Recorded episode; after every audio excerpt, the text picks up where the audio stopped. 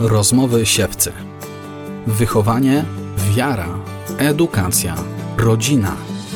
Zaprasza Jarosław Kumor. I jesteśmy w kolejnej rozmowie siewcy. Witamy bardzo serdecznie Was, kochani. Dzisiaj rozmawiamy z Januszem Wardakiem. Dzień dobry Państwu. E, ojciec dziesiątki dzieci, mąż oczywiście, e, założyciel, współzałożyciel Akademii Familijnej i e, chyba można tak Pana określić, po prostu działacz w dziedzinie wychowania. Myślę. Tak, no działacz też, też trener. My zajmujemy się szkoleniami, warsztatami dla rodziców, wykładamy robimy też szkolenia online, także rzeczywiście no, zawodowo działamy w tym obszarze rodzinnym i wychowawczym. Wydajemy też książki.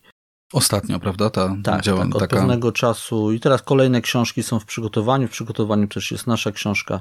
Także różnych, e, w różnych obszarach działamy e, związanych z rodziną. Będziecie się dzielić jakoś historią tak licznej rodziny? Na razie nie. Historia to być może kiedyś taka książka autobiograficzna powstanie, ale to na razie nawet nie ma w planach. Na razie to będzie książka e, pod tytułem Lepszy rodzic i taka książka po prostu poświęcona e, poświęcona tematyce wychowawczej ogólno. My przygotowaliśmy i mm, już oferujemy taki kurs online, który jest poświęcony wychowaniu, a książka jest no, nie do końca może wersją tekstową kursu, ale powiedzmy w sensie zakresu tak, to znaczy to jest taka książka ogólnie o wychowaniu, o tym, jak my to, e, jak my to widzimy. Jak znam Akademię Familijną o, o tyle, o ile o niej czytałem, to jest tam dużo takiego podparcia się praktycznymi przykładami, więc... Tak, pewnie... no staramy się, staramy się, ta książka też nie będzie, nie będzie miała charakteru teoretycznego, Chociaż oczywiście y, trzeba pamiętać, że każda, y, ka, każda wizja wychowawcza, czy każda taka praktyka wychowawcza ma za sobą jakąś wizję człowieka, y, no mniej lub bardziej uświadomioną, i lepiej, żeby ona była bardziej uświadomiona. Myślę, że mm, wielu rodziców, patrząc na, na różne mm, wizje wychowawcze czy, czy koncepcje wychowawcze, z których korzysta, nie zdaje sobie sprawy, co za nimi stoi, mm, albo nie ma refleksji nad tym, co za tym stoi, tak? E, szczerze mówiąc, to ja mam czasami wątpliwości, czy sami autorzy mieli taką refleksję.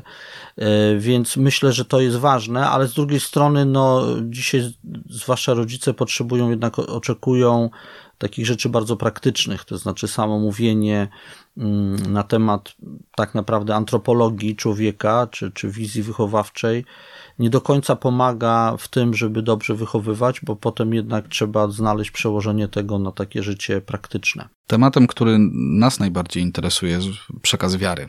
Tak. Y, ja czytając, y, jakoś przygotowując się do naszej rozmowy, w sumie tych tematów wiary niewiele widziałem. Ona jest gdzieś tam y, tak, tak naprawdę takim backgroundem, tak, tak myślę, nie? I tak, jest czymś tak. takim dość oczywistym. My rzeczywiście staramy się, to jest też taki, jest to duch y, no, w Akademii Familijnej, y, która nie ma charakteru y, wyznaniowego czy konfesyjnego. Jest to, staramy się, chodzi o to, żeby po prostu docierać do ludzi, do ludzi mm, różnych, takich, którzy niekoniecznie, e, niekoniecznie bardzo identyfikują się z wiarą, natomiast my sami no, jesteśmy jak najbardziej osobami wierzącymi, zaangażowanymi. Ta wiara jest na pewno dla nas takim głównym motywatorem do, do działania. E, I oczywiście dzieci też staramy się wychowywać w wierze. E, tylko, że też y, my wychowanie w wierze postrzegamy jako integralną część wychowania w ogóle, nie jako coś osobnego. Dlatego e, i zawsze, bo też dosyć często mam okazję mówić na temat wychowania w wierze, mm, i zawsze, kiedy o tym mówię, to zaczynam od tego, że wychowanie w wierze, w wierze zaczyna się od wychowania w ogóle, od dobrego wychowania. To znaczy, jeżeli uważam, to jest jeden, myślę, że to jest jeden z błędów, który y, niektórzy rodzice przy najlepszej swojej woli, przy najlepszych intencjach popełniają, że myślą o tym, żeby wychowywać w wierze po prostu, tak? Co, to znaczy, co I zrobić. To nam żeby, wszystko załatwi tak, wtedy, tak? Że co, co zrobić, żeby moje dziecko było wierzące. E, ja uważam, że przy, przy, żeby dobrze to zrozumieć, ale że to jest rzecz drugorzędna w sensie w drugiej kolejności w stosunku do tego, żeby najpierw w ogóle wychować dziecko dobrze. Bo też wiara, e, jeżeli ma być czymś trwałym, mm, ona nie może funkcjonować w powietrzu, w zawieszeniu. To znaczy, wiara też wiemy, że że mówi, mówi Kościół uczy, że łaska bazuje na, opiera się na naturze, i wiara z kolei opiera się na, na, na cnotach ludzkich, to znaczy na pewnych Y, właściwościach człowieka, które się kształtują w tym procesie wychowawczym.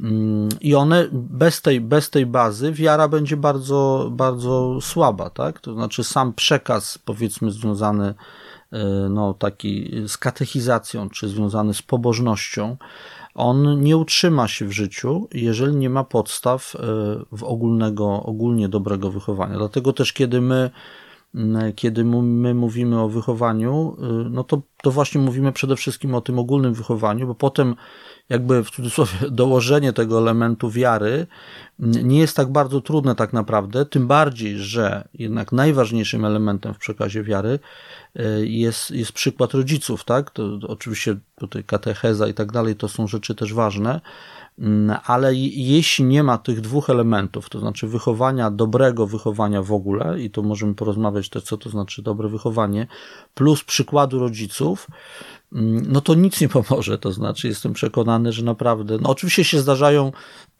zdarzają się po prostu cuda. Jest możliwe i wielu z nas dorosłych tego doświadczyło. Zdarza się nawrócenie, tak? Ale nie możemy zakładać takiego scenariusza, że każdy z nas by chciał, żeby nasze dziecko weszło w to życie dorosłe z wiarą. I to się nie uda, jeżeli będziemy starali się tylko, jakby zajmiemy się tylko kwestią wiary.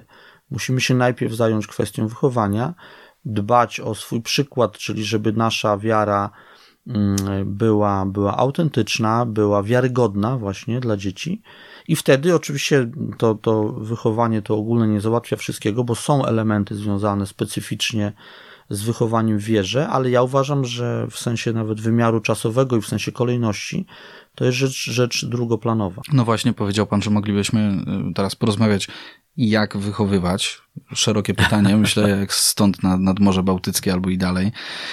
Wcześniej mm, zaznaczył Pan też taką rzecz na, na początku naszej rozmowy, że jednak musimy wiedzieć, co, co stoi za jakimś naszym modelem wychowawczym, tak. który, który przyjmujemy.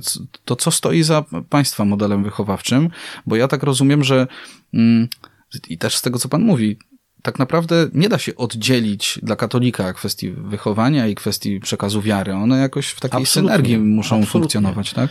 No, tu, tutaj trzeba, to znaczy my mamy taką wizję, y, wizję wychowania, mm, można powiedzieć klasyczną, tak? To znaczy niekoniecznie tradycyjną, chcę podkreślić, bo to nie jest tak, że ja nie, nie zgadzam się z taką wizją, e, która mówi, że wszystko mądre na temat wychowania już zostało powiedziane przez świętego Tomasza Zakwinu, powiedzmy, i, e, i którego absolutnie no, nie tylko szanuję, ale, ale oczywiście jest to, jest to postać wybitna i, i, i po, w niesamowity sposób w ogóle zgłębił, zgłębił to, kim jest człowiek.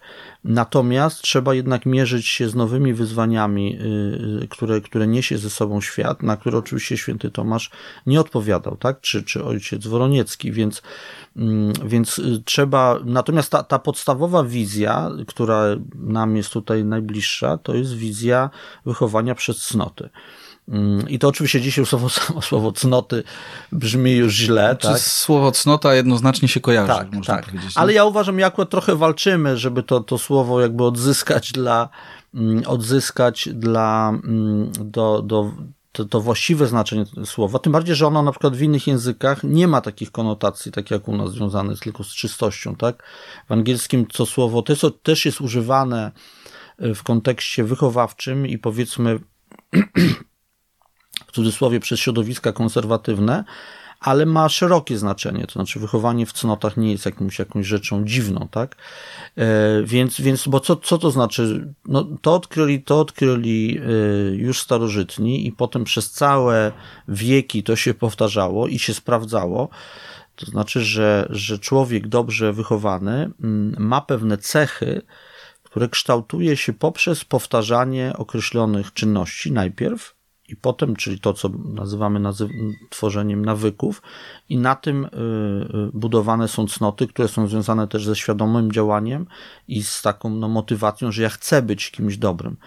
I to jest rzecz, co ciekawe, również y, współczesne książki, y, y, czy współczesna literatura, mm, która mówi o rozwoju osobistym osób dorosłych, de facto się odwołuje do tego samego. To znaczy, ten temat dobrych nawyków jest dzisiaj bardzo znany i, i w każdej dziedzinie to działa. To znaczy, żeby. I to, to też jest tak, taka ciekawa rzecz, którą zauważyłem, że zauważyliśmy, że mm, nie potrafimy w życiu dorosłym różne rzeczy działają y, dobrze, bo widzimy je szybko, one się weryfikują. To znaczy w życiu dorosłym wiem, że jak jakiś system na przykład rozwoju osobistego przyjmę, który jest absurdalny, który jest jakby niezgodny z moją naturą, niedziałający, no to szybko to się okaże. Problem, ogromny problem, czy takie wyzwanie z wychowaniem polega na tym, że efekty wychowawcze, działania dobrego lub złego y, są bardzo odsunięte w czasie. W związku z tym ja, y, ja, y, jeżeli nawet wychowuję źle w znaczeniu, przyjąłem błędne pewne założenia, co niestety dzisiaj jest dosyć powszechne, to efekt tego zauważy dopiero jak dziecko będzie dorastało, a co więcej jest tyle innych czynników, które wpływają po drodze, że na końcu nie wiem, co zdecydowało o tym efekcie, tak? Więc ja jestem, jesteśmy zwolennikami tego, żeby mm, jeśli rzeczy, zresztą to, to tak jak mówię, to jest zgodne, tak? Znaczy rzeczy, które są, działają w życiu dorosłym, co powoduje, że osoba dorosła jest mm, dobrym człowiekiem, taki, tak naprawdę, bo tak naprawdę chodzi o dwa kryteria żeby człowiek był szczęśliwy i inni z nimi byli szczęśliwi. I to do tego dążymy, tak? I teraz co powoduje, że tacy jesteśmy? I tutaj widzimy, że różne rzeczy właśnie na, na końcu jest kwestia dobrych, między innymi dobrych nawyków, tak? Mm, że ja mam, prawda, to są rzeczy związane z savoir vivrem, ale są rzeczy związane z dobrą pracą, z dobrym budowaniem relacji z innymi, tylko, że to wszystko trzeba zacząć znacznie wcześniej, to znaczy nie można czekać na dorosłość, prawda? Bo wtedy jest, no, bo, te nawyki się kształtują przez powtarzanie. Dzisiaj jest y, dużo literatury współczesnej dotyczącej rozwoju osobistego, która mówi o tym, że, że człowiek żeby dobrze działać, musi powtarzać pewne rzeczy, pewne, pewne czynności, aż one wejdą w nawyk, a my mówimy, że nie tylko jest kwestia nawyku, jest kwestia cnoty, która jest działaniem świadomym, to znaczy nie chodzi o, tylko o automatyzm. I oczywiście nie chodzi o automatyzm w wychowaniu, bo, bo nie mówimy, bo automatyzmy to jest tresura. My mówimy o wychowaniu, to znaczy, że człowiek ma pewien nawyk dobrego działania, ale oprócz tego i chce dobrze działać, tak? Jest świadomy. Więc taka jest, taka jest nasza wizja wychowania, ale jednocześnie, tak jak wracam do tego, to, to nie jest kwestia, że wszystko święty Tomasz czy ojciec Woloniecki powiedział, tak? Bo są wyzwania, których oni nie mieli. Jest kompletnie inna sytuacja rodzinna. Są, yy, dużo pracujemy, pracujemy poza domem, pracują mamy, mamy ogromną presję mm, mm, kulturową, mamy dostępność smartfonów, mamy dostępność e, informacji bardzo szeroką. To wszystko powoduje i my musimy się z tym zmierzyć, tak? Sama na przykład ta, taka, taka ogromna zmiana, która jest ewidentna, to znaczy, że wcześniej była bardzo duża, jeszcze myślę w latach 50., 60., nawet w Polsce, nawet w czasach komuny, była jednak spójność dotycząca podstawowych wartości, na przykład autorytetu, tak? Nikt, nikt, nie, nie, nikt nie kwestionował autorytetu rodzica czy nauczyciela, więc dziecko to, że należy słuchać, że należy odnosić się z szacunkiem do dorosłych, słyszało od pani w szatni, pani w kiosku, babci, cioci, sąsiadki, mamy i starszej siostry, tak? A dzisiaj i, i, nie, i nie oglądało pół dnia telewizji, czy nie siedział przed ekranem, a dzisiaj z każdej strony słyszy co innego i sama mama nie wie, czy powinna wymagać posłuszeństwa. No tak, to. Więc to jest taka zmiana, z którą, no właśnie z tym się musimy zmierzyć, tak? To znaczy w, ty, w tym sensie. A to chyba my bardziej się dziś współcześnie, mówimy teraz tak trochę, nie wiem, że my jako społeczeństwo i tak dalej, spróbujemy zaraz sobie sprowadzić gdzieś tam do, do państwa przykładu, ale, ale chyba tak jest, że bardziej staramy się jakoś odnaleźć w tej rzeczywistości, niż się z nią skonfrontować. W sensie tak się. Mm, no, trochę, to znaczy tutaj trzeba to, to znaczy trzeba znaleźć jakiś złoty środek też, tak? Bo my nie, nie chodzi o to, żeby być w kontrze do wszystkiego, ale z drugiej strony to jest bardzo bliskie mi to powiedzenie, że tylko, tylko martwe ryby płyną z prądem, tak? To znaczy na pewno musimy w pewnych sytuacjach iść pod prąd. I tutaj ja, kiedy rodziców, bo na przykład taki temat bardzo też, którym my się zajmujemy i, i no, absolutnie związany też z tematem wiary, to jest temat y, korzystania z ekranów I, i bardzo często ja słyszę takie głosy rodziców, no ale dobra, co mam zrobić, jak już moje wszyscy, w cudzysłowie wszyscy, bo to tak się wydaje, że wszyscy już te smartfony mają w klasie i moje dziecko jest ostatnie i tak dalej. Ja mówię, słuchajcie, y, to jest niesamowicie ważny moment, żeby dziecko nauczyło się tego, że nie musi być taki jak wszyscy i nie musi działać jak wszyscy. Bo jeżeli pozwolicie mu albo dopuścicie takie myślenie, że skoro wszyscy coś robią, to ja też, no to potem co zrobicie, jak będą wszyscy pijani na imprezie? No to ono też się upiło, tak? Wszyscy próbowali jakiś używek, no ja też próbowałem, bo wszyscy próbowali, tak? Wszyscy wracają w nocy i tak dalej, i tak dalej, więc to jest pewien element, y, to jest pewien element pokazania tego, że nie musisz być jak wszyscy. Ale mówię, z drugiej strony, na, na przykład, no, chociaż pozostając tutaj przy tym, przy tym obszarze, no, bardzo trudne, czy jest praktycznie dzisiaj niemożliwe, kompletne odcięcie dzieci od mediów cyfrowych, tak? I nie jest też celem, bo właśnie nie dochodzi, żeby oni żyli jak dziwacy w świecie, tak? Bo media cyfrowe są z nami, będzie ich więcej, a nie mniej w przyszłości. Trzeba nauczyć z nimi dzieci nasze y, obcować, a nie je odcinać całkowicie. Więc tutaj musimy właśnie tym pomiędzy takim kompletnym płynięciem w, w głównym nurcie, gdzie, no nie chcę powiedzieć, że to jest ściek, bo, bo, bo jest dużo też dobrych rzeczy, ale jest masa rzeczy złych i trzeba umieć po prostu wybierać i czasami płynąć w przeciwną stronę. Mm, więc pomiędzy tym płynięciem, płynięciem z nurtem, a takim odcięciem się ala Amisze, tak, no gdzieś musimy jako rodzice znaleźć y, złoty środek i to jest absolutne znowu wyzwanie, którego kiedyś nie było, tak? Bo ten generalnie, ten główny nurt był dosyć spójny, y, nie był przeciwko, nie był przeciwko rodzinie, tak? Dzisiaj nie, nie chcę znowu dramatyzować, że cała kultura jest antyrodzinna, ale jest bardzo silna kultura antyrodzinna, taka proegoistyczna, prawda?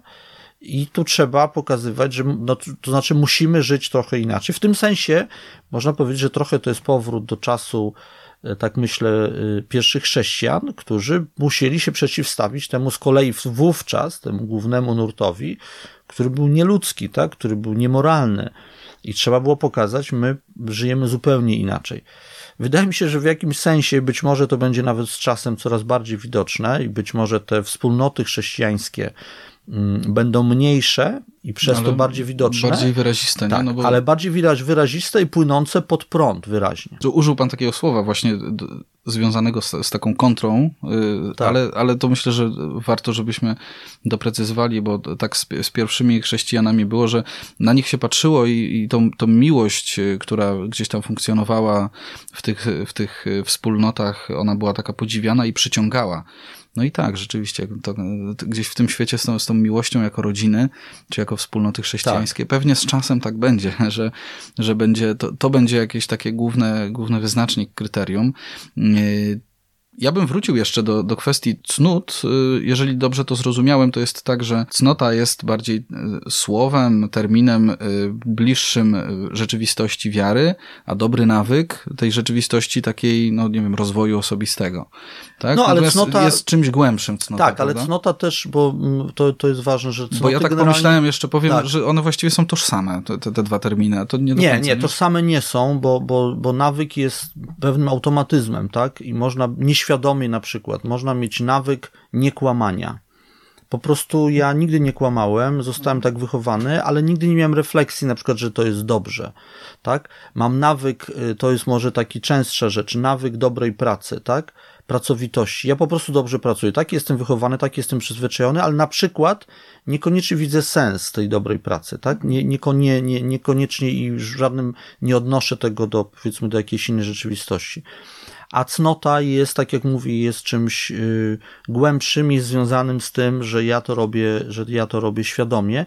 I oczywiście to się łączy z wartościami, z wartościami y, wiary, ale y, Kościół też naucza o, o, o wartości cnót ludzkich, które są zresztą podstawą, to akurat o tym bardzo lubił mówić założyciel Opus Dei, który nam jest bardzo bliski, święty José Maria Escriva, że to znaczy to nie, nie było jego, jego jakby, mm, to nie on to wymyślił, ale on to podkreślał, że cnoty nadprzyrodzone są, cnoty ludzkie są podstawą cnót nadprzyrodzonych.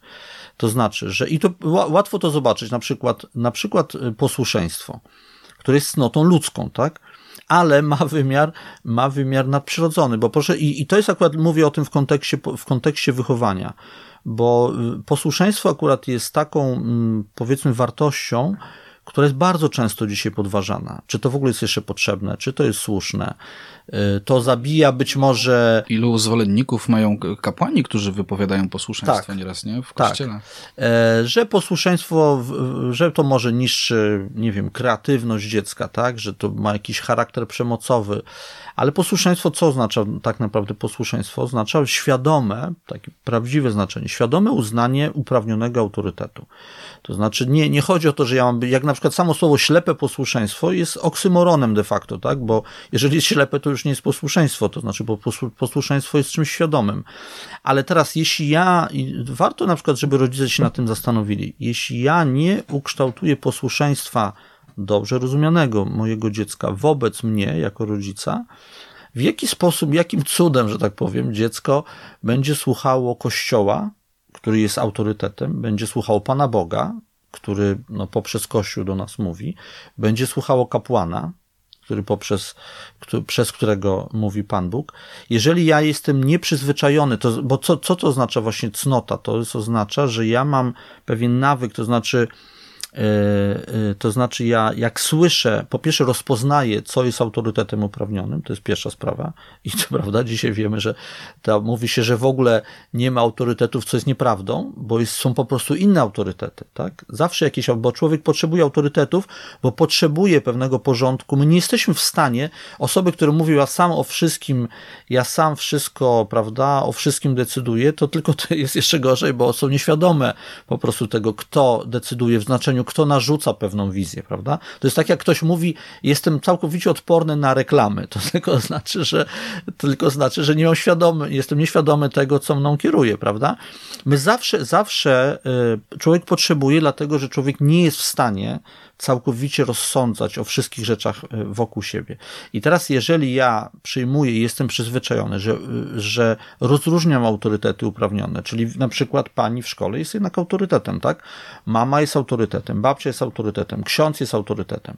I teraz zasadniczo, jeżeli ja od nich coś słyszę, to pierwsza moja reakcja jest pozytywna. Ja mogę, podkreślam, nie o to chodzi, że ja mam ja, dziecko może mieć problem po tym, że, że, że wy, nie wykona, że jest, są opory, ale chodzi o naturalną reakcję, że pierwsza naturalna reakcja jest taka, powinienem posłuchać.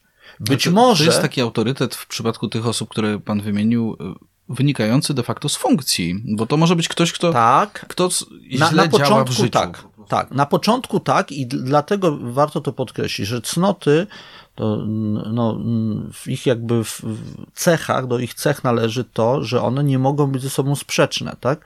Czyli na przykład nie może być posłuszeństwo sprzeczne ze sprawiedliwością. Jeżeli wchodzi w konflikt ze sprawiedliwością, to przestaje być cnotą, tak? Czyli to, co mówimy, no żołnierze, którzy się odwoływali do, do że wykonywali rozkazy okrutne, tak? Y, mm, bo byli posłuszni, no to już przestają być w tym momencie posłuszni, w tym momencie są ulegli, tak? To jest przeciwieństwo posłuszeństwa.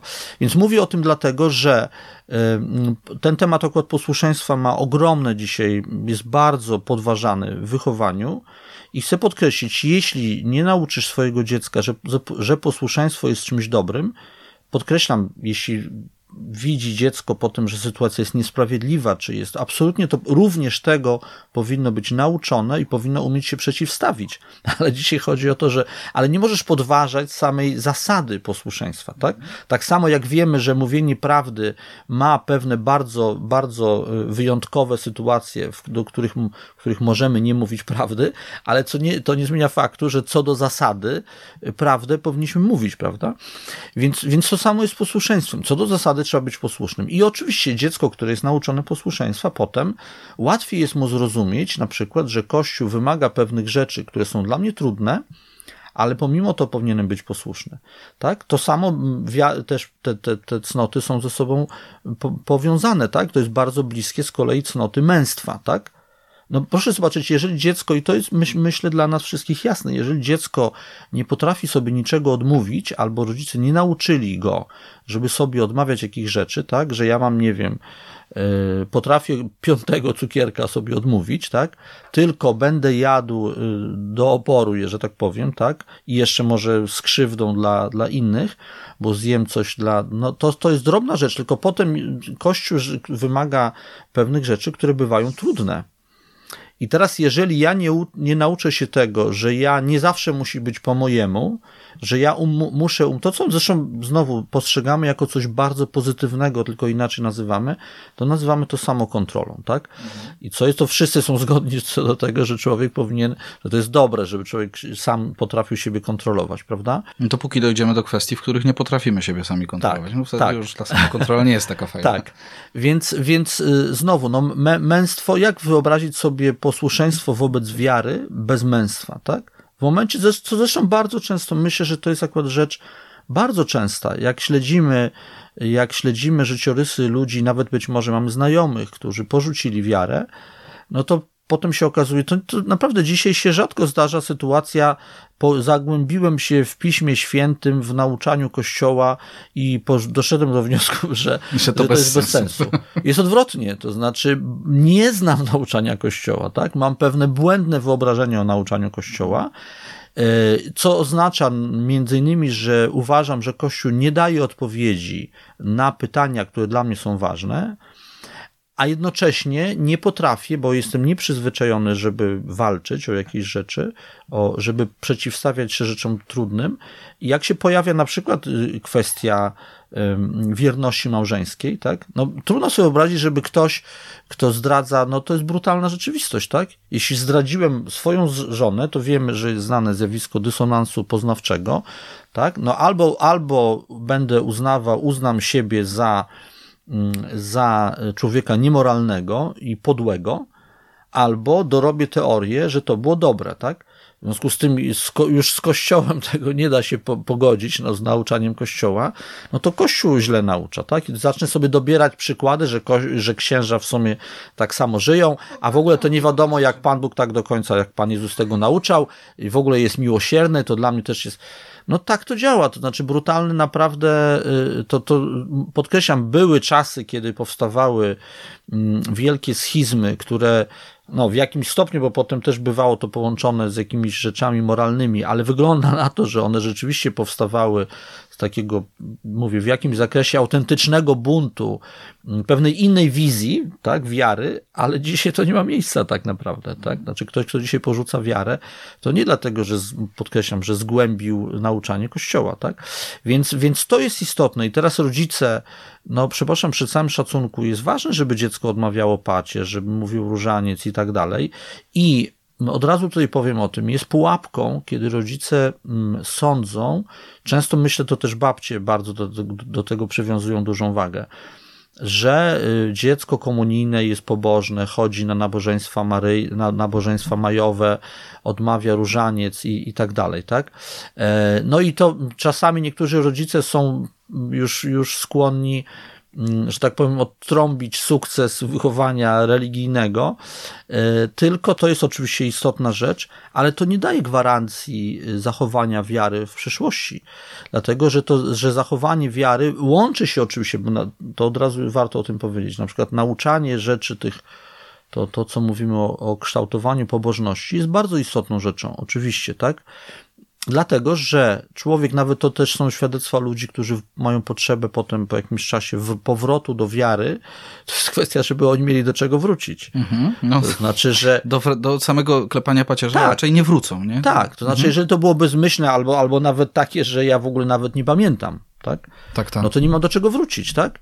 Jeżeli jakiś ja mam moment, że chciałbym wrócić i mi się przypomni jakaś modlitwa i ja czułem, że kiedyś to miało sens, że kiedyś, prawda, że to się odmawiało w rodzinie, że to było w jakimś sensie przyjemne takie odczucie pewnej, pewnej też wspólnoty, tak? Mm, no to ja do tego wrócę, tak? Jak ja nie mam takich wspomnień, bo no, akurat typowa rzecz, wracam tu do pierwszej Komunii Świętej, tak? No, jeżeli cała moja formacja się skończy na pierwszej Komunii Świętej, to naprawdę, no, szczerze mówiąc, ja uważam, że to już za, przejść, zachowanie wiary w życiu dorosłym, to ja już bym traktował w kategoriach cudu. To no znaczy, tak. jeżeli nic więcej Y, nie zrobiono. Tak? No i teraz y, powiedział Pan o tym właśnie, że ja to tak też zrozumiałem, że trochę y, mając małe dzieci musimy być jak ci jasnowidze trochę, że jakby mieć te, mm, te, te oczy gdzieś tam w przyszłości tak. za te 15-20 tak. lat, jakie efekty przyniesie to, jaki model dzisiaj przyjmujemy. Mm, to jakie widzi Pan, oprócz może tego takiego babcinego skupienia się tylko na na e, tym klepaniu pacierzy przysłowiowym, e, takie błędne jakieś założenia w wychowaniu religijnym, czy, czy generalnie wychowaniu, ale z takim tak. rzeczywiście zwróceniem uwagi na, na, na wychowanie religijne, no, co bankowo po prostu w przyszłości sprawi, że, że to dziecko jednak nie będzie miało po prostu relacji z Panem Bogiem. Tak, no jeszcze raz chcę podkreślić, y, i pacierz, i różaniec, i nabożeństwa, i, i msza święta, święta, to wszystko jest rzeczą bardzo dobrą, tak? Natomiast chodzi o to, żebyśmy się nie zadowalali tym, że my wykonaliśmy naszą, naszą pracę, bo to jest zresztą pewien, też pewien etap, mm, kiedy, głównie kiedy dzieci są młodsze kształtowania tego, bo też szczerze mówiąc, ciąganie nastolatków, którzy nie chodzili wcześniej na, na nabożeństwa różne, na, na nabożeństwa i są nieprzyzwyczajeni, to prawdopodobnie y, efekt no, osiągnie tak, odwrotny, tak. tak? Co akurat jest często w, w okolicach w okolicach bierzmowania y, praktykowane. Więc moim zdaniem to jest jedna rzecz, to jest to, jest to żeby mm, kształtować tą, tę pobożność, ale nie, nie na tym nie poprzestawać, a drugi ogromny obszar i być może w ogóle rozstrzygający, to jest, to jest mm, zauważenie wolności dziecka, to znaczy i do, docenienie. Ja uważam, że częstym, no nie, nie uważam, widzę, obserwuję to, że dosyć częstym zjawiskiem jest przy całej najlepszej woli rodziców, czy, czy dziadków, czy, czy krewnych, czy księdza, mm, jest to, że w tym okresie mm, pewnego borykania się z wiarą, bo to jest w ogóle borykania się z życiem, czyli w okresie dorastania, kiedy tak naprawdę trzeba też warto rozumieć, że to jest moment, w którym dziecko przechodzi od wiary de facto kopiowanej y, od rodziców. Dlaczego kopiowanej? No, łatwo to sprawdzić. Zobaczmy, jak często się zdarza, że dzieci, powiedzmy, komunijne buntują się przeciwko wierze, tak? Czy nie chcą iść. To się praktycznie nie zdarza, tak? Mamusia chce, ksiądz mówi, że idziemy, to idę. I tak? Mm, I to jest nie, nie o to, że to jest złe, czy jest nieświadome, to jest po prostu pewien etap.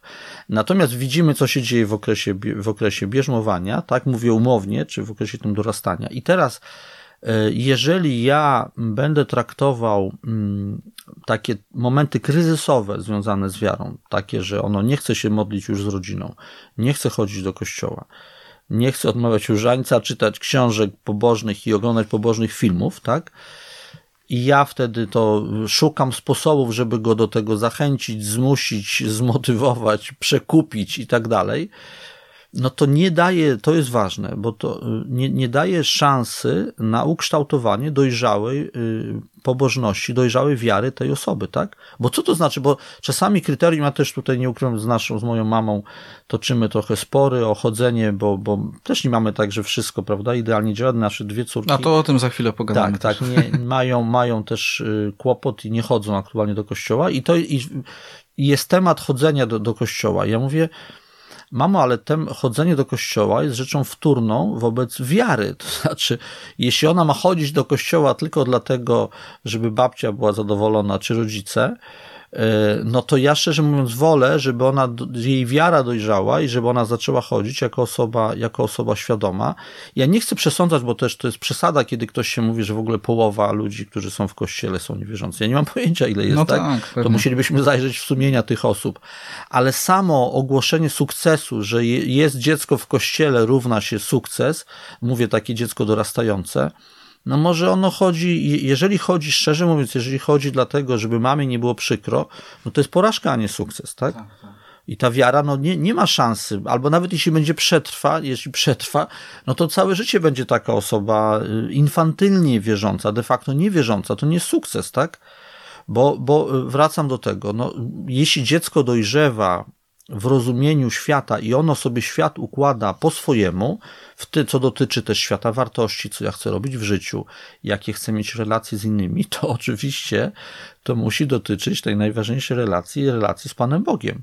I ona, jeżeli nie jest osobista, tylko to jest zapożyczona od mamy, no to to nie jest, to, to, to nie jest y, sukces wychowawczy, mhm. tak? I to nie jest sukces wychowania w wierze. Więc trzeba tutaj, chodzi o to, że trzeba trochę odpuścić, po, zgodzić się z pewną, y, nawet pewną, pewną porażką, tak? Czy z czymś, co wygląda na porażkę, być zawsze obecnym, to znaczy dawać przykład. Na przykład bardzo ktoś mi na to zwrócił uwagę. Niesamowicie ważną rzeczą jest, jak traktujesz swoje dziecko, które ma jakiś kryzys.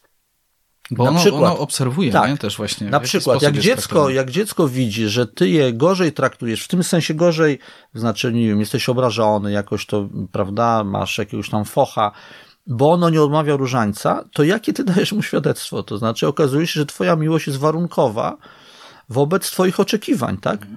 Bo gdybyś ty go kochał bezwarunkowo, to ważniejsze by było dla ciebie, żeby ono było dobrym człowiekiem i mm, autentycznie doszło do wiary, niż to, czy w tym momencie odmawia różaniec, prawda? Tak, znaczy to jest, I to, to, jest, tak, to jest niesamowite, bo y, y, my sobie wyobrażamy właśnie osoby będące gdzieś na obrzeżach kościoła albo, albo poza kościołem i jak my możemy je zachęcić, nie wiem, w jaki sposób do nich dotrzeć, a tutaj w przestrzeni zwłaszcza tak dużej rodziny, kiedy mówi pan o tym, że dwie córki na przykład teraz nie, po prostu nie chodzą do kościoła, no to to jest genialna okazja, żeby je przyjąć, tak. żeby, żeby je zaopiekować, w sensie tak naprawdę, żeby nic się tu nie zmieniło tak. w naszych relacjach. Nie? Tak, tak. Bo trzeba też odróżnić, bo, bo y, czym innym są sytuacje niemoralne w życiu, bo no niektórzy tak. traktują to, że niechodzenie do kościoła jest, y, jest grzechem, to prawda, może, może starsze pokolenie, że to jest no to grzech niemoralny. Z, tylko, ze spowiedzi przy pierwszej komunii tak, świętej. Tak no tak, tylko, tylko trzeba zrozumieć, że y, dla osoby, nawet z punktu widzenia moralnego nie jest grzechem, no bo jeżeli ja nie wierzę w tym momencie,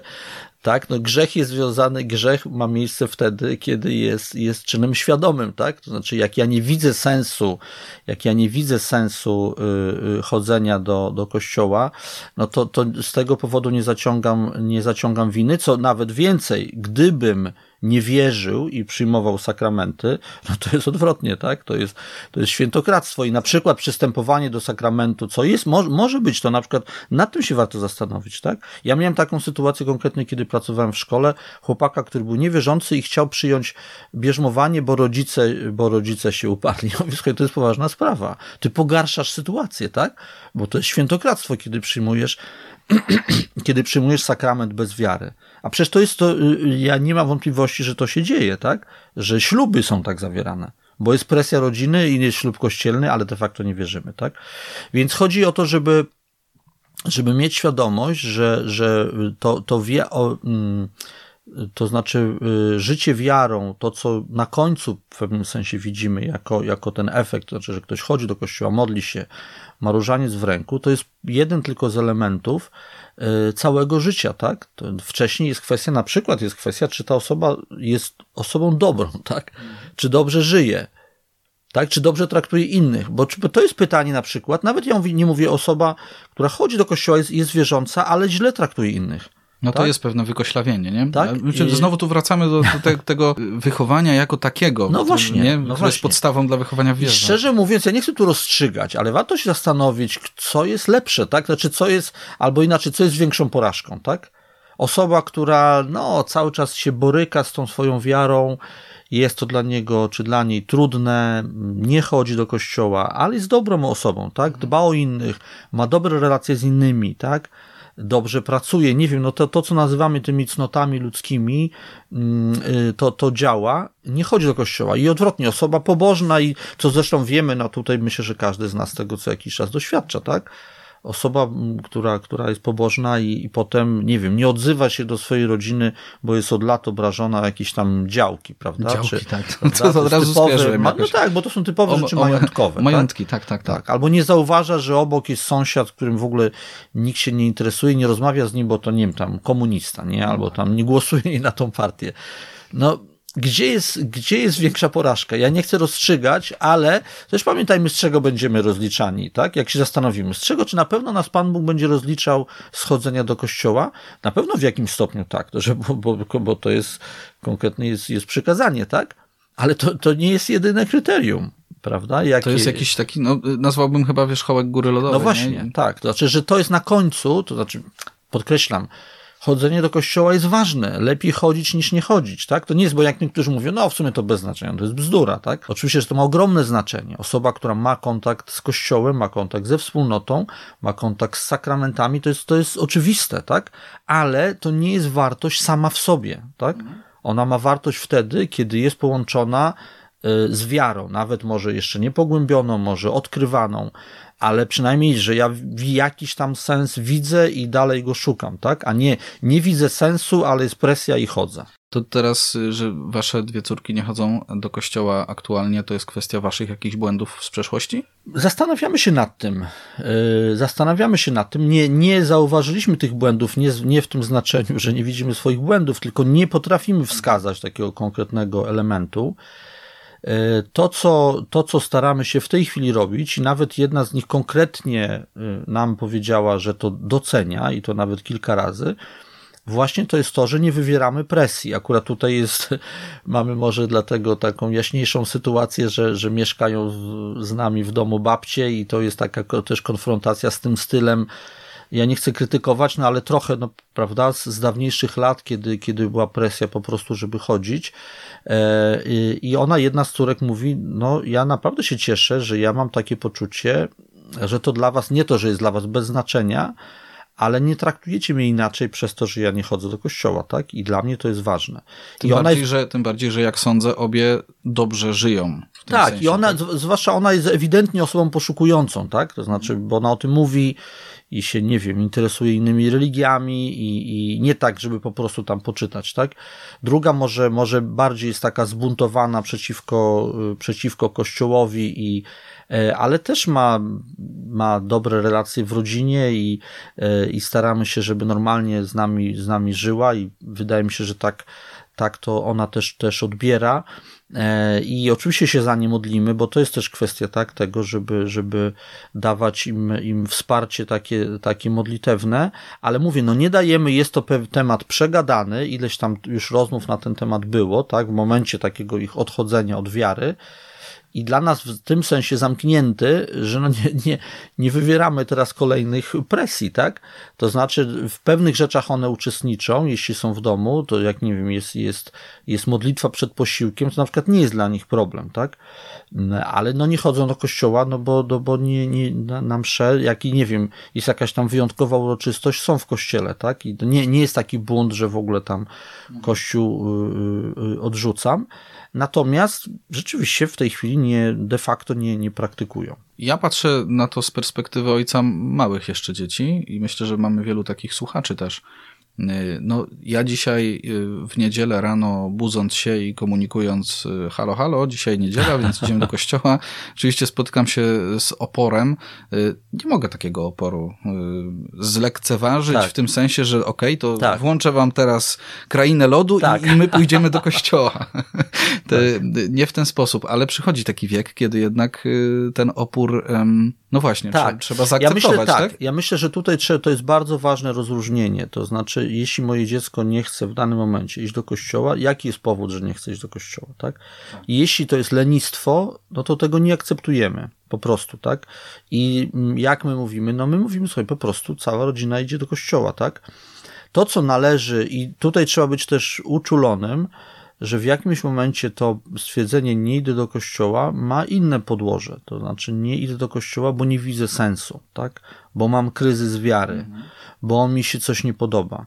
Być może na przykład, nie wiem, i to też trzeba zaakceptować, nie wiem, nie chcę iść do tego kościoła, tak? Chcę iść, nie chcę iść z wami do kościoła. Chcę iść wieczorem na inną mszę, tak?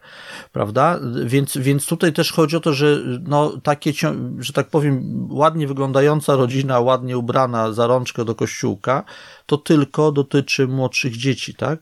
To znaczy, szczerze mówiąc, ja naprawdę poważnie byłbym zaniepokojony, gdyby dziecko nie wiem, już dziewiętnastoletnie, bez żadnego szemrania.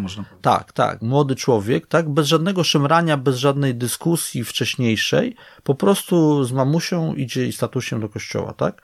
Bo nie, być no może świadomie, nie. Świadomie wybierana wiara nie jest czymś takim tak, prościutkim tak, dla dziewiętnastolatka, tak, tak myślę. By, być może nie, ale dosyć często, ale dosyć często to może znaczyć, że to, to dziecko z jakiegoś powodu jeszcze, jeszcze tej dojrzałości w wierze yy, nie nabrało. Więc, więc absolutnie, tak jak tutaj to, to odpowiadając na to pytanie, no samo stwierdzenie, nie chce mi się iść do kościoła, bo mam coś lepszego do roboty, no to nie, tak? To znaczy są to pewne zwyczaje rodzinne, tak samo jak, jak sprzątanie w domu, czy, czy wspólny posiłek, bo też mi się nie chce, ja wolał zjeść kiedy indziej. Nie, jemy razem. W naszej rodzinie tak robimy robimy, tak? Natomiast, natomiast w pewnym momencie, jak zauważamy, jest to rzeczywiście jakiś kryzys i nie tylko domyślamy się, rozmawiamy o tym konkretnie, tak? Ale dlaczego nie chcesz iść? No właśnie, pytanie, czy to jest kolejny raz, bo mi się nie chce, bo coś tam, bo, bo jestem zmęczony, bo coś, tylko jest inna odpowiedź, bo to jest głębszy temat, no to Dobrze, dalej rozmawiamy, ale w jakimś momencie trzeba odpuścić, kiedy widzimy, że to, że to nie ma sensu. Mhm, no właśnie, przychodzi taki wiek po prostu, że dziecko jest, jest stać na to, żeby wyrazić, tak. jeżeli pojawiają się te pewne wątpliwości, jakiś kryzys wiary, no ale wcześniej, tak sobie myślę też z drugiej strony, wcześniej w wieku tych, nie wiem, siedmiu, dziesięciu lat, ono, żeby przeżyć jakiś kryzys wiary, to tę wiarę potrzebuje no, poznać, właśnie, że to właśnie. nie jest tylko puste chodzenie do właśnie, kościoła, nie? ale jest ten przykład rodziców i on chyba jest taki kluczowy, tak. I ten przykład wystarczy tak naprawdę? No, na pewno pewna katecheza jest, jest też istotna, ale na przykład już tu wracając do, do niedzieli, no to warto to, co nazywamy no, trochę złośliwie niedzielnymi katolikami, no to, przepraszam, jest to, uważam, przepis na porażkę mhm. w wychowaniu, w wierze. To znaczy, dziecko powinno zauważyć, że ta wiara jest obecna w życiu rodziców i w życiu rodziny w naturalny sposób jakoś każdego dnia, tak? Na przykład są proste rzeczy, na przykład, że modlimy się przed posiłkiem, tak?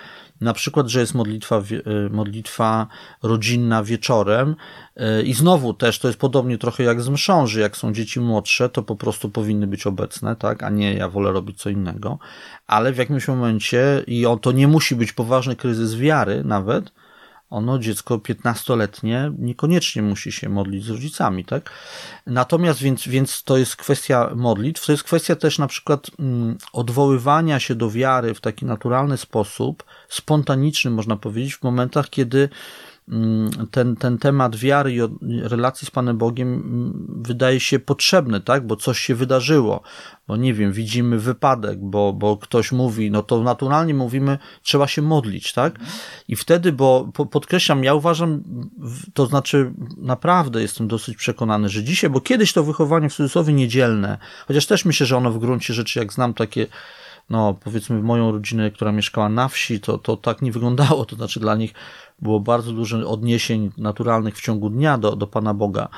Mm, ale, ale no dzisiaj, y, jeżeli to będzie polegało na chodzeniu do kościoła w niedzielę, no to, to, to, to nie przetrwa po prostu próby czasu. Jest tyle, chodzi o to, że jest tyle sił y, ciągnących naszy, nasze dzieci, czy potem młodych ludzi w inną stronę, że to nie przetrwa. To przetrwa wtedy, kiedy będzie zakorzenione w życiu codziennym, kiedy właśnie w naturalny sposób, nie wiem, jest błogo... To są różne formy, tak? Możemy błogosławić nasze dzieci, możemy się właśnie modlić przed posiłkami, możemy mówić o swoim przykładzie, tak? Można powiedzieć, zamiast być może tam, na przykład to jest temat spowiedzi, to jest też taki temat delikatny, tak? No, nie o to chodzi, żeby ono poszło do spowiedzi, bo, bo, bo, bo mama chce, bo co to jest za spowiedź w ogóle, tak? Jak Pytanie, czy ona będzie szczera i to są warunki do spełnienia spowiedzi, ale na przykład można powiedzieć, byłem dzisiaj u spowiedzi, tak? I na modlitwie wieczornej można powiedzieć, dziękuję Panie Boże, że mogą się dzisiaj wyspowiadać, tak? I nic, i koniec tematu, to znaczy, bo dzieci oczywiście znowu, dzieci te młodsze pewnie trzeba bardziej przypilnować, bo po prostu zapomną, tak? Bo jest po pierwszej komunii, no to trzeba przypomnieć, słuchaj, jest pierwszy piątek, czy masz spowiedź w kościele, w, w szkole, tak? To, to, żeby to zrobiło. Ale w jakimś momencie musimy uważać, żeby nie wywierać tej presji, bo mówię, jej skutek będzie raczej odwrotny. Grunt, żeby to wszystko było podsypane ciągle taką postawą miłości, nie? Żeby, żeby to nie były wszystko e, puste gesty. I, I, myślę, że tym możemy spuentować ten blok, a ostatni chciałbym, żebyśmy jeszcze poruszyli e, kwestię e, mężczyzn w rodzinach, ojców. Ja swego czasu usłyszałem wręcz taką teorię, że przekaz wiary to w ogóle jest sprawa po prostu ojca. Jeżeli ojciec ją przekazuje, to możemy być spokojni, że jest to, nie wiem, do, dobrze zrobione. Że ojciec jest też świadomym katolikiem. To tak jest? Myślę, że ojciec, wpływ ojca jest, jest zdecydowanie niedoceniany. Nawet ostatnio byłem zdziwiony. Y, nie miałem jakoś okazji y, tutaj interweniować, że tak powiem, ale to już było po po sprawie, bo pokazały się takie badania dotyczące mm, religijności młodych Polaków i związane z religijnością rodziców i przyjęto założenie, że to jest związane e, z religijnością matki.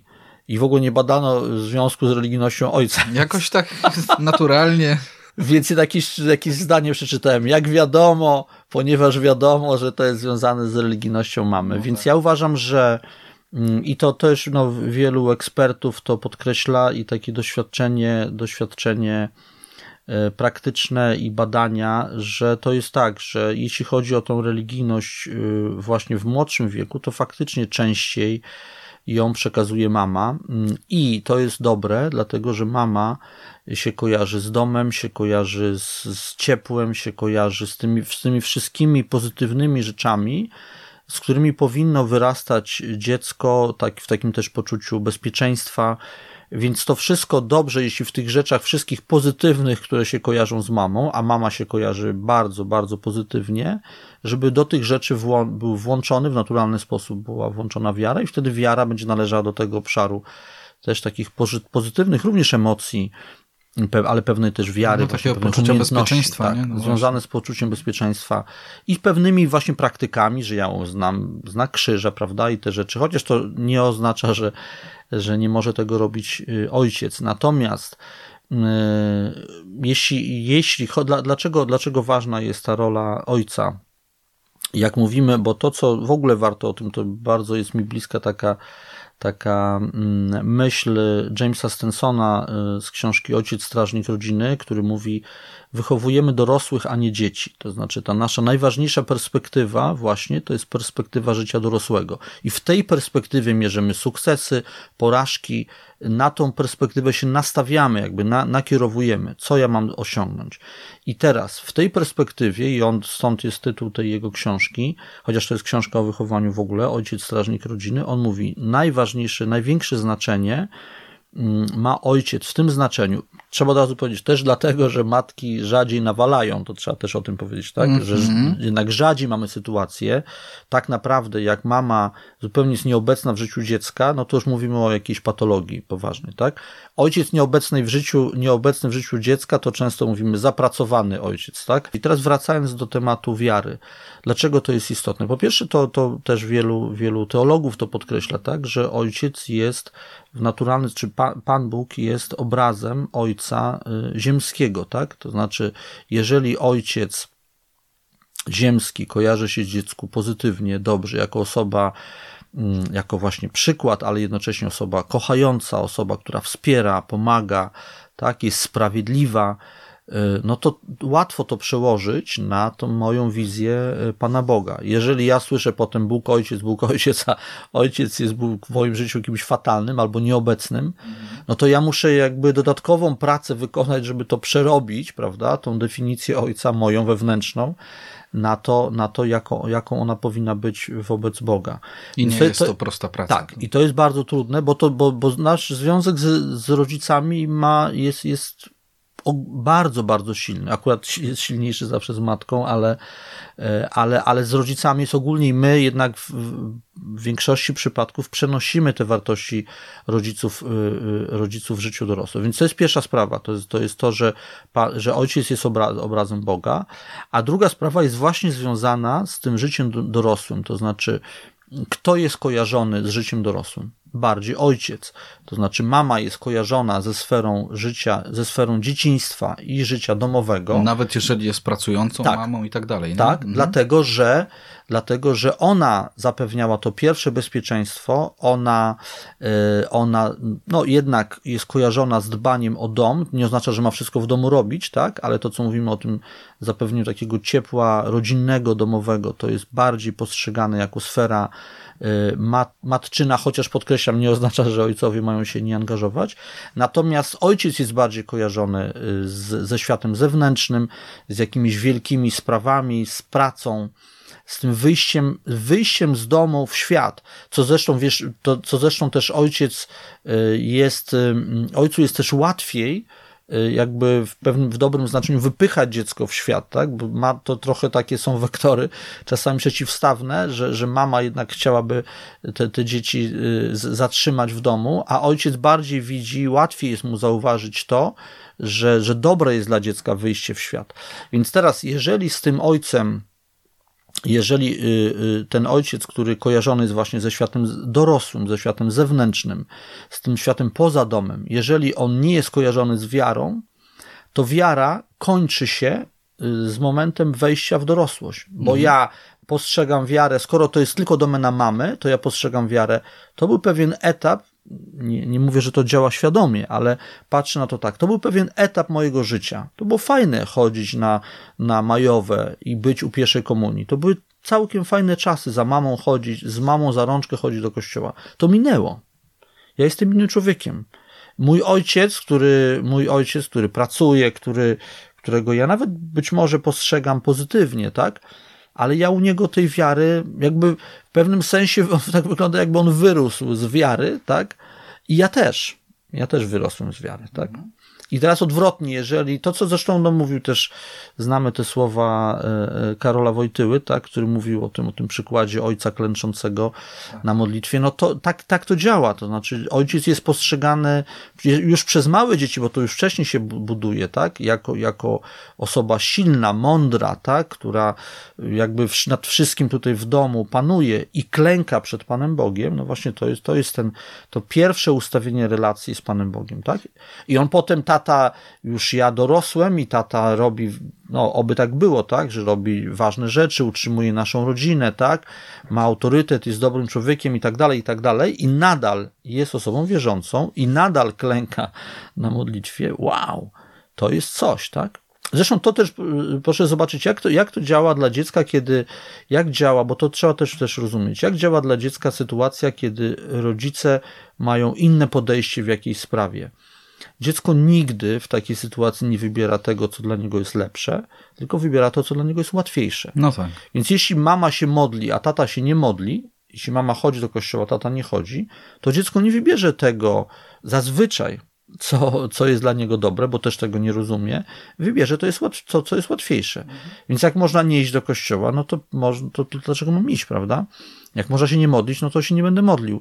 A jeżeli rodzice rodzice y, robią oboje te same rzeczy, no to ja w pewnym sensie, jakby, żeby się przeciwstawić temu, muszę mieć mocniejsze argumenty. No tak, tak, tak. tak. No chciałem znaczy... powiedzieć, już nie mam wyboru, ale no mam. No, ma, mam wybór, ale to ale ja muszę naprawdę się zastanowić, tak, to muszę się naprawdę, to na przykład warto, to już na koniec powiem, na przykład warto się zastanowić i w ogóle nad tym pracować, bo ostatnio ja to zauważyłem, no tak pozytywnie u naszych dzieci, że na przykład one prawie nigdy nie mówią o nas, jak tak mówią, tam schodzi na te tematy wychowawcze, co tam działa, co nie działa, co tam mi się podoba, bo te starsze zwłaszcza też mają taką refleksję mhm. i one prawie zawsze mówią o nas rodzice, a nigdy nie mówią mama i, i tata, tak? No, no. Osobno. Więc to oznacza, że i to jest pozytywne i do tego powinniśmy dążyć, że oni postrzegają, że my jesteśmy jedną, jednością, tak? Mhm. I teraz oby to samo było z wiarą, tak? Że jest jeden, jeden przekaz, tak? Podkreślam, jeśli Mama, mama, już zwłaszcza jak jest też różnica, bo może tata chodzi, ale mówi bez przesady, tam już majowe, to już przegięcie, nie różaniec człowieku. A mama, prawda, jeszcze więcej, że tak powiem. No im bardziej to będzie taka rozbieżność, tym bardziej, bo, bo jak jest spójność, to dziecko jednak, podkreślam, dziecko, żeby się całkowicie przeciwstawić temu, co zgodnie mówią rodzice, potrzebuje w cudzysłowie takich silniejszych wewnętrznych argumentów. Potrzebuje przełamać bardziej tą barierę.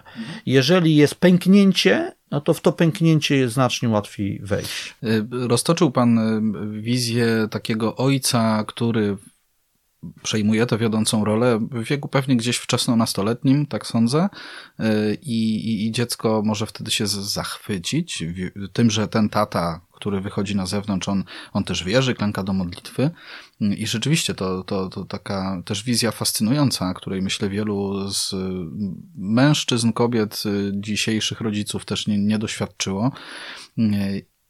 Pan był takim ojcem? Jest?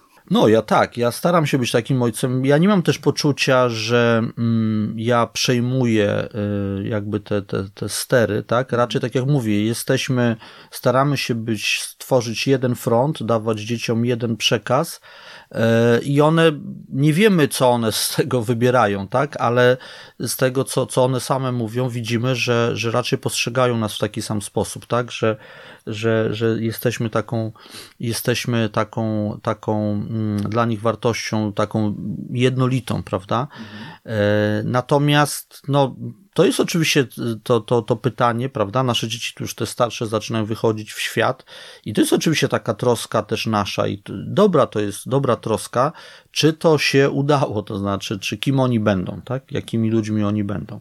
I ja nie mam, ja też nie, nie jesteśmy dalecy od ogłaszania, od trambiania jakichś sukcesów wychowawczych, tak? Że mm, ja nie wiem, jak to będzie. Na razie nie ma jakichś takich, yy, no, gigantycznych porażek takich, że bo oczywiście to, że dzieci nie chodzą do kościoła jest jakąś porażką, tak, to nie jest dobrze, tak? Dla babci gigantyczną. Tak, tak. Dla, dla, dla nas też jeszcze. jakąś, tak, no wolelibyśmy, żeby chodziły niż, żeby, niż jak nie chodzą, tak, ale z drugiej strony, no w sensie jakiegoś totalnego odrzucenia wartości, jakiegoś zerwania więzi z rodziną, nie wiem, jakichś fatalnych rzeczy, które oni zaczęli robić. No nic takiego nie wystąpiło, tak? E, więc, więc no, modlimy się o to, żeby dalej to się dobrze rozwijało i żeby te rzeczy, które dzisiaj nie wyglądają nie, nie do końca dobrze, żeby się naprawiły. Kochani, bardzo się e, cieszę z tej rozmowy i mam nadzieję, że umililiśmy Wam ostatnie, ostatnią godzinę, pewnie mniej więcej tak czasowo nam, nam to e, wyjdzie. E, naszym gościem dzisiaj był Janusz Wartak, współzałożyciel Akademii Familijnej, tata dziesiątki dzieci. Dziękuję bardzo. Do widzenia. Dziękujemy. Do usłyszenia. Rozmowy siewcy dostępne są na naszym portalu siewca.pl oraz w serwisie Spotify.